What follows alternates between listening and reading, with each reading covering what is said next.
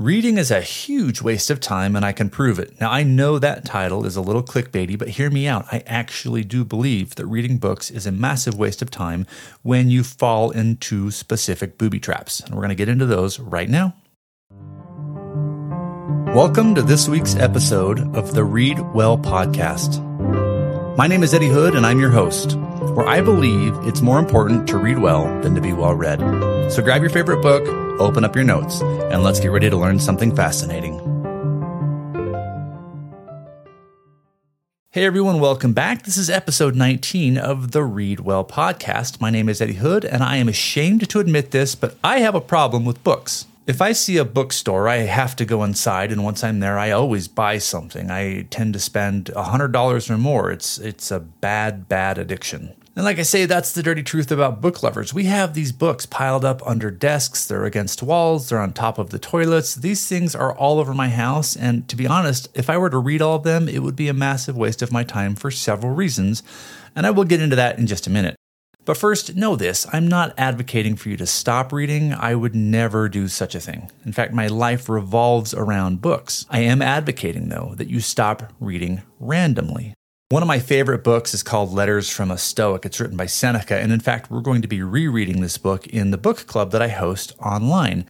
In letter number two, he advises us to read fewer books and to spend more time with them. He actually wants us to seek out great teachers and learn from them rather than reading many teachers at a superficial level.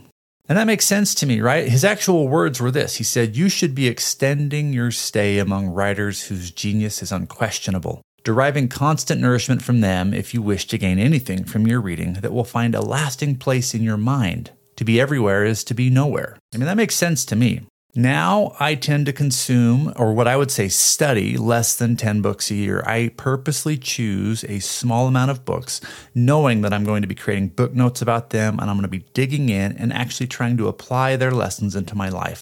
It's one of my favorite things to do at the beginning of the year is to set my reading goals. So, yeah, the first booby trap is that we need to be reading less and thinking more. You know, Nietzsche, the philosopher, he was the guy with the big, crazy, wild haired mustache. He once said that his foot is also a writer. What he meant is that he got just as much or more writing done on his daily walks than he did sitting down at his desk.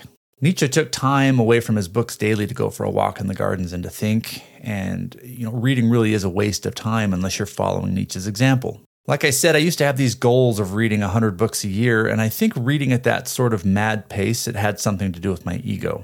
Now that I've lived that experience, I can tell you that it was a waste of my time. Yes, I was exposed to the material, and yes, I understood what each book was about, but I never took the time to implement what I read. I mean, how could I? There was no space in my life to journal or go for walks or apply what I'd learned. I was way too busy getting on to the next book.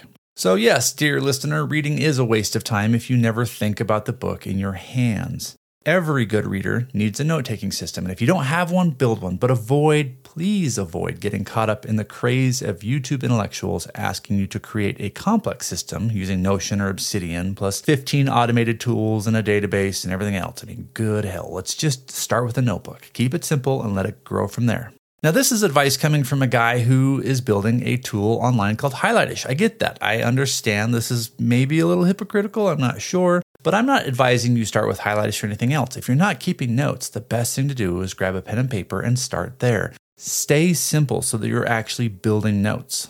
You know, the next pitfall that causes us to waste time when we're reading books is that we're spending way too much time reading bad books. A few years ago, someone I highly respected gave me a book recommendation. He told me to read The Magus by John Fowles. I think that's the name of it, The Magus. Apparently, this was like the most incredible book he had ever read. And when it arrived on my doorstep, I could feel the 800 plus pages. They, they were just heavy in my hands. Nevertheless, I jumped in and I was waiting for something great to happen. But 400 pages later, I was like sweating it out. I was hating every word. I pushed on, believing that, you know, if he liked it, there must be something good that I was missing, but nope, I was wrong. I finished that book and I really did despise myself for doing so. I had invested over 40 hours of my life reading it. What a waste of time. Since the Magus, I have installed a 50 page limit on all books that I read. If they don't have me riveted by then, I get rid of the book. I don't feel bad about it. I don't feel like a failure. There are no feelings of depression or emotional caving. I just set it aside and go on to the next book. Too many of us are forcing ourselves to finish a book, and that is just well, it's a waste of time. Your life is short, so please, for the love of all that is holy, spend your precious time reading good books. Now, the next booby trap that is causing us to waste time when we read is something that I do on a consistent basis. This is where I uh, really need to open up my soul to you, and it's confession time. I'm one of those guys that when I find a book that I love, I end up highlighting way too many passages in a book, and this is a big, big problem. First, if you have hundreds of marked passages in a book, you're not really likely to go back and transcribe them or take good notes once you've finished reading. The amount of work there can feel so monumental that you never get around to it. And if your highlights never get out of the book and into your life, then it doesn't matter how good that book was, it's just a waste of time reading it. The second problem with highlighting too much is that you see nothing. All the significant and valuable passages are lost in this excess consumption, and you have to spend time fishing them out. It's just lots of time to do that. Now, after I've read a book, it takes real discipline on my part not to jump into a new and exciting book. Instead, I need to reopen this one and begin building out my notes. So, if there's any friction in that process, my laziness is going to kick in and I'm not going to do it. This is a problem, but it's easily solved. So, when we read books, our job is to remove that friction. We need to make creating notes as easy as possible and ensure that there are fewer of them to make. All this means is that when you're reading a passage and you get excited about it, you just need to ask yourself like how important is this passage? Is this something I'm willing to write out and transcribe down the road? Am I willing to take the time to put this into my note keeping system? You need to be really judicious when you're reading, really, really selective because every note should matter to you and to the work you're going to do in the future. Don't just save it because it's interesting, save it because it's useful. Hey everyone, I want to take just a quick second in the middle of this podcast to tell you about highlightish.com. Think of highlighting a book but add ISH at the end. Highlightish.com is the tool that I use to make better book notes and to organize my writing. It's where I go to capture my favorite passages, annotate them, and then to turn that research into essays, blog posts, or research papers. If you're someone that wants to get more out of the books that you love and you want to turn that into great output, go to highlightish.com today. Thanks for listening and let's get back to the show.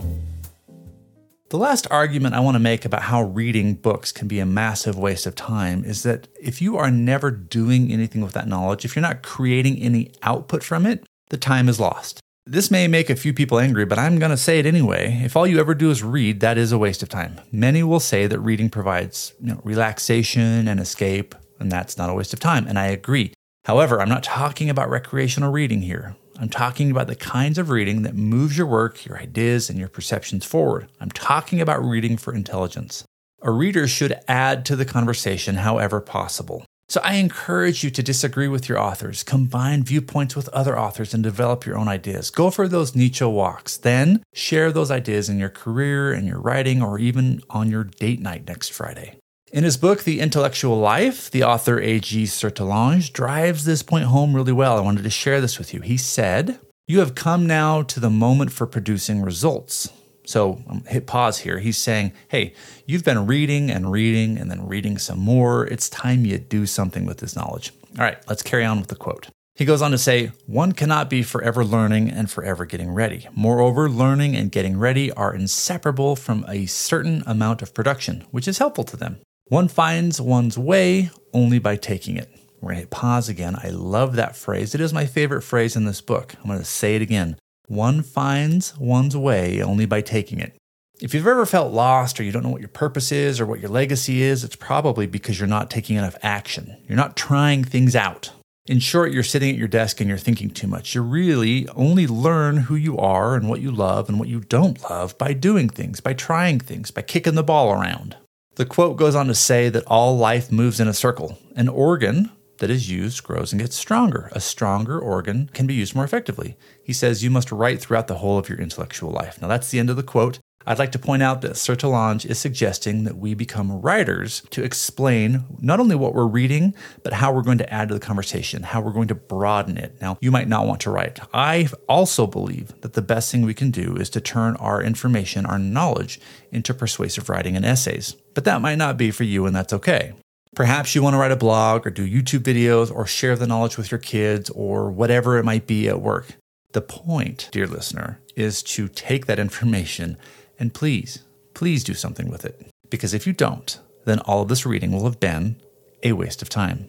Last summer, I deleted most of the books on my TBR, which is that just stands for to be read, and that was done on my Goodreads account. Now, I'm not a huge Goodreads person; I don't use it very often, but I do keep it as a sort of a shopping list for books that I'm interested in. And I got in there and I realized, wow, there are a lot of books in here that I don't care about, that I don't ever really want to read. So I deleted them. I also went through my house and separated all of my books into two piles. I, I, put the ones I really care about and want to read in one pile, and then all of the rest in the other pile. And those, the latter category, were given away to local charities and causes. And you know what? My house is cleaner. I don't feel guilty about all these books I'm not reading, and I have purpose with the books that I do want to read. Now, I understand that doing that kind of literary spring cleaning can be overwhelming and really hard. And, you know, you feel like you should keep all of these books, but I want to push back on that a little bit. I don't know that they are really doing me, at least, a lot of good. Now, whether you decide to do the spring cleaning or not, that's up to you. What I am asking you to do is to commit to becoming more of an intellectual reader, to organize a reading list that will inspire you and your work, for you to take notes as you read, and then to add to the conversation. That's why I'd like to invite you to my book club. Every week we get together online and we talk about fantastic books that we're reading. We have a schedule of books that we read together, and I really think you'll find these books not only fascinating, but very mentally stimulating. Now, if you think that will be worth your time, uh, I will put the link to the book club in the show notes below, but it's very simple. All you do is go to highlightish.com. Think of like highlighting a book, but add ISH to the end, highlightish.com. And then up in the navigation, you'll see a link that says book club. Click that, and you'll be there. Well, hey, I wanted to thank you for listening to this episode of the Read Well podcast, and I hope you understand where my heart is coming from. I love books more than anything, but I also realize that my life is short, my time is short. I have four kids and multiple businesses that I'm running, and there's just not a lot of time to sort of casually read. So for me, reading time is very precious time, and I don't want to waste it. This means really being on purpose with the books that I dig into and really focusing and taking notes and trying to learn from these very wise people who have come before me in the past. If you found this episode helpful to you in any way in terms of building a better reading habit or just finding some excitement to pick up a book again, I want to thank you for being here. But I'd also ask you to jump on to whatever uh, podcast channel you're listening to this on and give us a rating. Uh, we this is a brand new podcast, and anything you can do to share the message or spread the love would be very very appreciated. Thank you so much, and I will see you next week. If you'd like to take your reading to the next level, then head on over to our website at thereadwellpodcast.com. There you can get access to my weekly newsletter as well as up to date show information. Also, don't forget that I learned software development on the side just so that I could build a program to help us make better book notes as we read. If you're interested, go to highlightish.com. Think of highlighting a book, but add ish, I S H, at the end. Highlightish.com. Thanks for listening, everyone, and we'll see you on the next show.